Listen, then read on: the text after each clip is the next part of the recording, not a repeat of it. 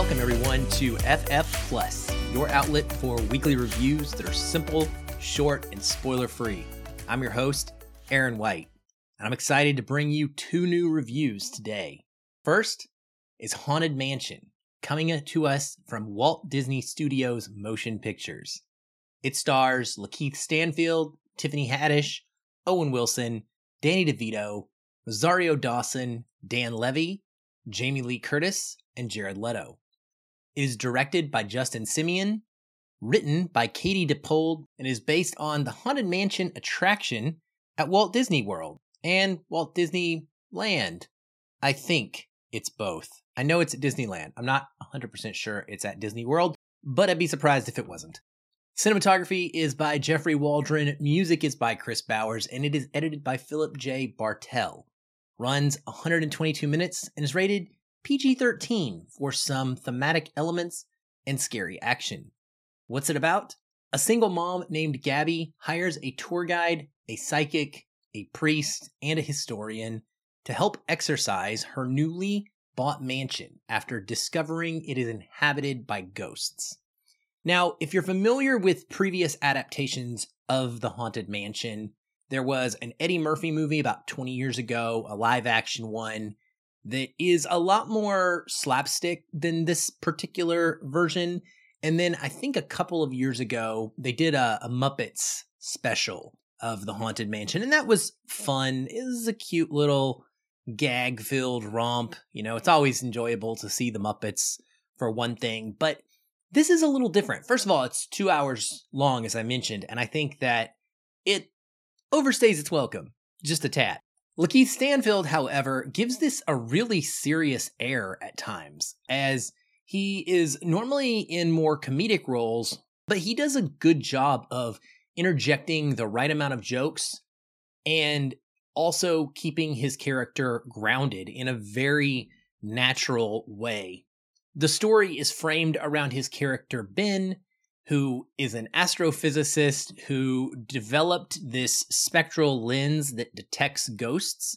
And it doesn't really offer anything new to the haunted house exploration game, but it does modernize the tale and set it in a way that we could believe that this might happen in 2023. Stanfield also ends up carrying the heaviest part of the film's dramatic subplot about grief on his shoulders. He does so beautifully. He is just one of those performers that is an absolute joy to watch. And I really thought that he did a great job of internalizing the pain that comes with having this deep seated grief in you and then struggling to interact with others, to come out of your shell, and to really like re enter the world in a meaningful way. I was also really smitten by the performance of Chase W. Dillon. He plays a character named Travis. He is the nine year old son of Rosario Dawson's character. Her character bought this mansion, and this boy is in a wild situation and struggling with being liked at the same time. He's very believable, and he had me caring about him and his safety more than anyone else. We get to learn that, you know, his dad is not in the picture right now, and he gets bullied at school, and then he has to come home and deal with the fact that he lives in this mansion that is incredibly haunted and is full of various different personalities helping to try and get it free of these ghosts so that they can live peacefully. The film has a great gothic set design. It's got limited visual effects, but they're they're pretty solid. And there are a couple of great nods to the Disneyland attraction.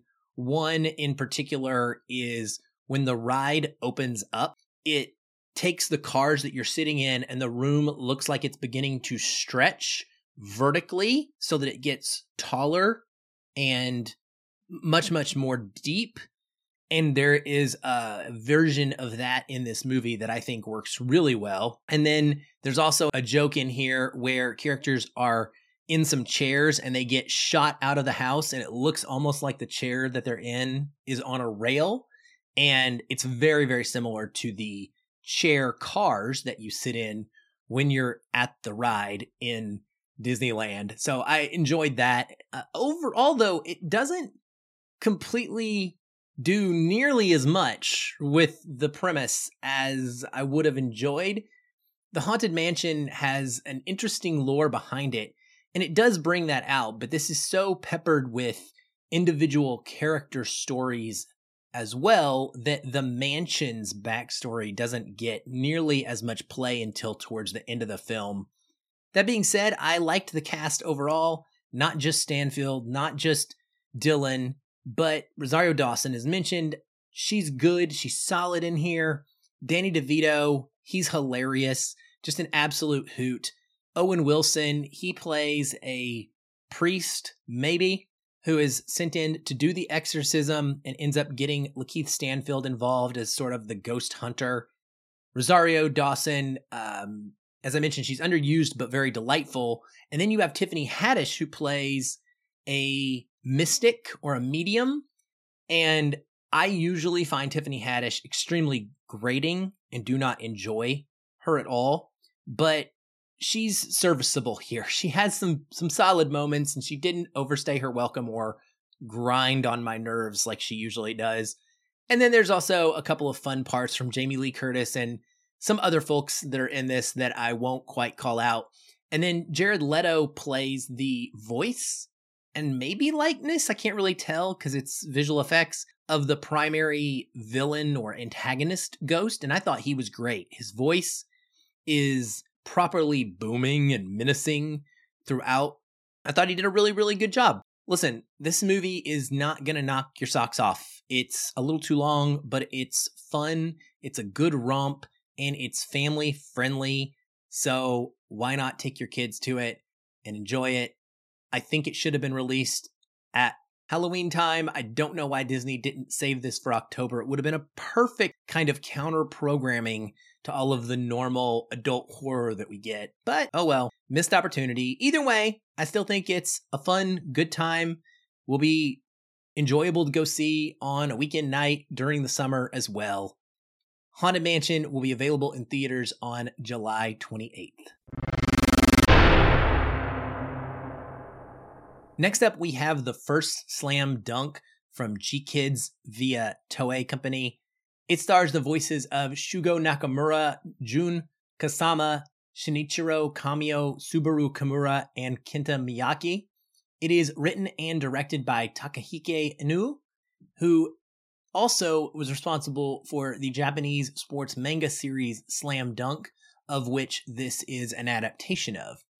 Cinematography is by Shinsuke Nakamura, music by Satoshi Takebe and Takuma Mitamura, and it is edited by Ryuichi Takeda. It runs 124 minutes and is rated PG 13 for language, violence, and thematic elements. What's it about? The story follows Ryota Miyagi, a 17 year old boy who is trying to accomplish his late elder brother's dream of becoming a basketball star. Now, I'm a big fan of basketball in general, and I'm also a big fan of sports drama films. So, this movie was already something that was likely going to work for me. Throw in that I'm a huge anime film fan as well, and Sure enough, this did not disappoint one little bit. As I said, the story is about Ryota Miyagi. He initially is shown to us as a child. He's playing basketball with his brother. We kind of get to know them a little bit, and then his brother ends up disappearing to go off on a fishing trip. And that's the last we see of him until some flashbacks later in the film.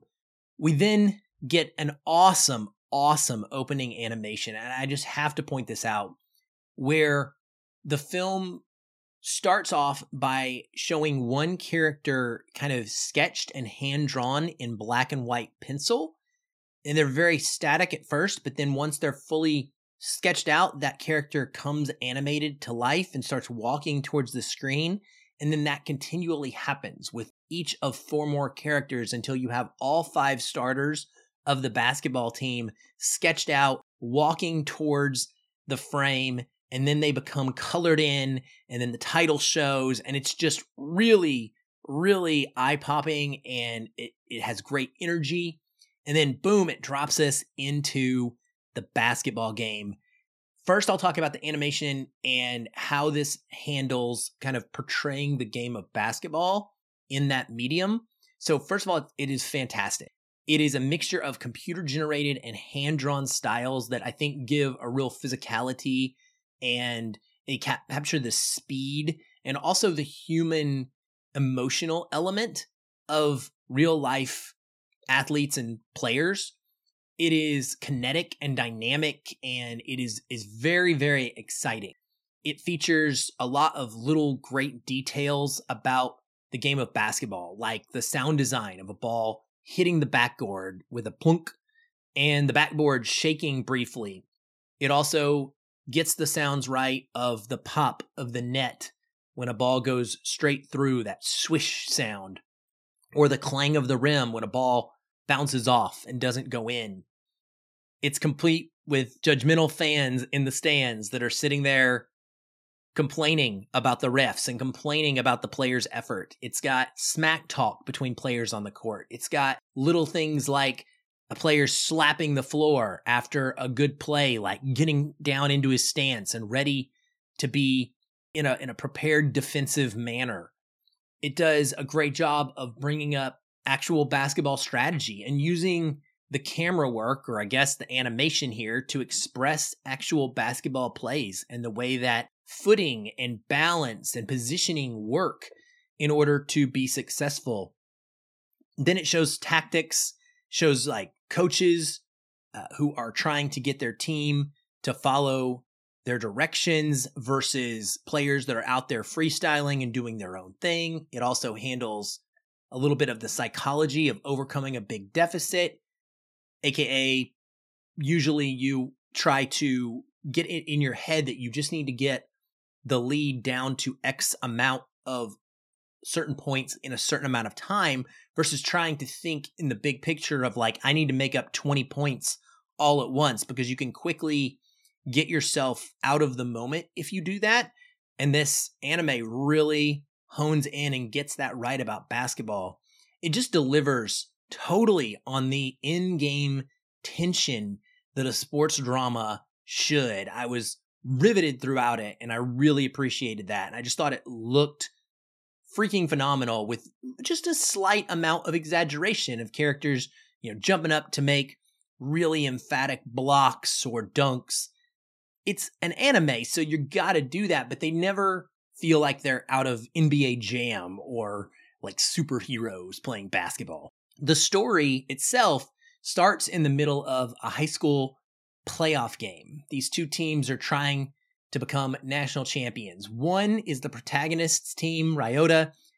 They are the underdog school, Shohoku. And the talent filled, already champions, more athletically gifted Sannoh is their rival and I'm probably butchering those names, so I completely apologize. But once we start showing some basketball, we get into Ryota's head and we begin flashing back to him playing youth ball, to him struggling with the pressure uh, and the expectations of others for him to be as good as his brother was. His brother was extremely talented. And then in general, just we start to learn about what it was like for him growing up, how his mom wanted to clear out his brother's stuff after he must have passed away. But Ryota was determined to keep his brother's number seven jersey and to wear it. He wants to wear his brother's armband or wristband, I should say, that was very important to him. He keeps his brother's shoes in his closet. We learn that he was beat up and bullied as a child. And then we learn a little more about his brother as well and how one of his biggest dreams was to beat this mighty Sannoh high school that was like a powerhouse in their region. Personally, I think that the narrative format works brilliantly here to depict the kind of thoughts that can go inside your head when you're in the middle of a competition like this. These things take place over the course of a game. Like it slows down when you're actually part of it and you're not just a fan watching it. You can sit back and, and be a viewer and you're thinking that these plays are all happening so fast, but for someone on the court, each one can honestly feel like a lifetime. And so it's just an exhilarating way to tell this story as it navigates back and forth between showing us the progression of the game, full of twists and reveals about different players. Those are the kinds that sports fan movie lovers expect and enjoy. I personally just really en- like sports that center on high school competition because when you're at high school, the kids aren't usually going to become the best. They are trying to have a memorable moment and achieve some kind of success that they're going to remember literally for the the rest of their lives. It's like becoming a hometown hero. It's a it's a singular event about proving yourself versus becoming the best ev- that ever was to do it and super famous. Now, Ryota definitely wants to overcome his deficiencies athletically and talent wise to become professional, but it still feels grounded like most high school sto- sports stories do. And it's not just about Ryota either and his tragic backstory and his overwhelming determination. Some of his teammates, Sakuragi, Rukawa, Akagi, and Mitsui, they have their own arcs within the game as well. And we get to learn a little bit about them. One of them actually has to battle literal inner demons on the court in a very anime movie type of scene that was not overdone and it was really fun and I enjoyed that a lot. And then we get a little bit about Ryota's relationship with his mom and also some of his teammates that and how they became interacted in the past and then also some about his rivals even on the opposing team. We learn a little bit about one of them in particular. And ultimately, it's feel good story. It's about, you know, teamwork makes the dream work. I, it just it's something that gets your blood pumping and it's rousing. It's backed by a great musical score. It's incredibly energetic during the basketball sequences and emotionally moving during times of the past when we're showing characters' grief. And then one scene blew me away. There's this phenomenal use of dead silence in the film during a pivotal moment that it captures something we're very used to seeing in a way rarely experienced, and it's really special. I was blown away by this movie. I loved it. I can't wait to see it again. GKIDS is releasing both the original Japanese language and also an English dub version in theaters on July 28th. And I am hoping to get tickets to see it. And I really do recommend anybody that's a fan of sports dramas, basketball movies, basketball in general, animation, anime films. This is something you cannot miss. Usually, these films are only in theaters for a limited time. So don't wait. Again, in theaters on July 28th. Well, that's it for this episode of FF Plus. Thank you so much for listening. As always, you can find links to our social media sites, my personal ones, and the ones for the show, all in the show notes of each and every episode. Please follow us, come interact with us, hit us up. Let me know what you thought about these movies when you get a chance to see them. I love to chat. I'd love to hear your opinions. You can join the Feelin' Film Facebook discussion group. And if you're enjoying the podcast, please share it with a friend share it on social media, let other people know about it. Leave us a five star review, even on Apple Podcasts or Spotify. Write us some nice words. Those things always brighten our day and make us feel good. I'll be back soon. Until then, keep watching and keep feeling film.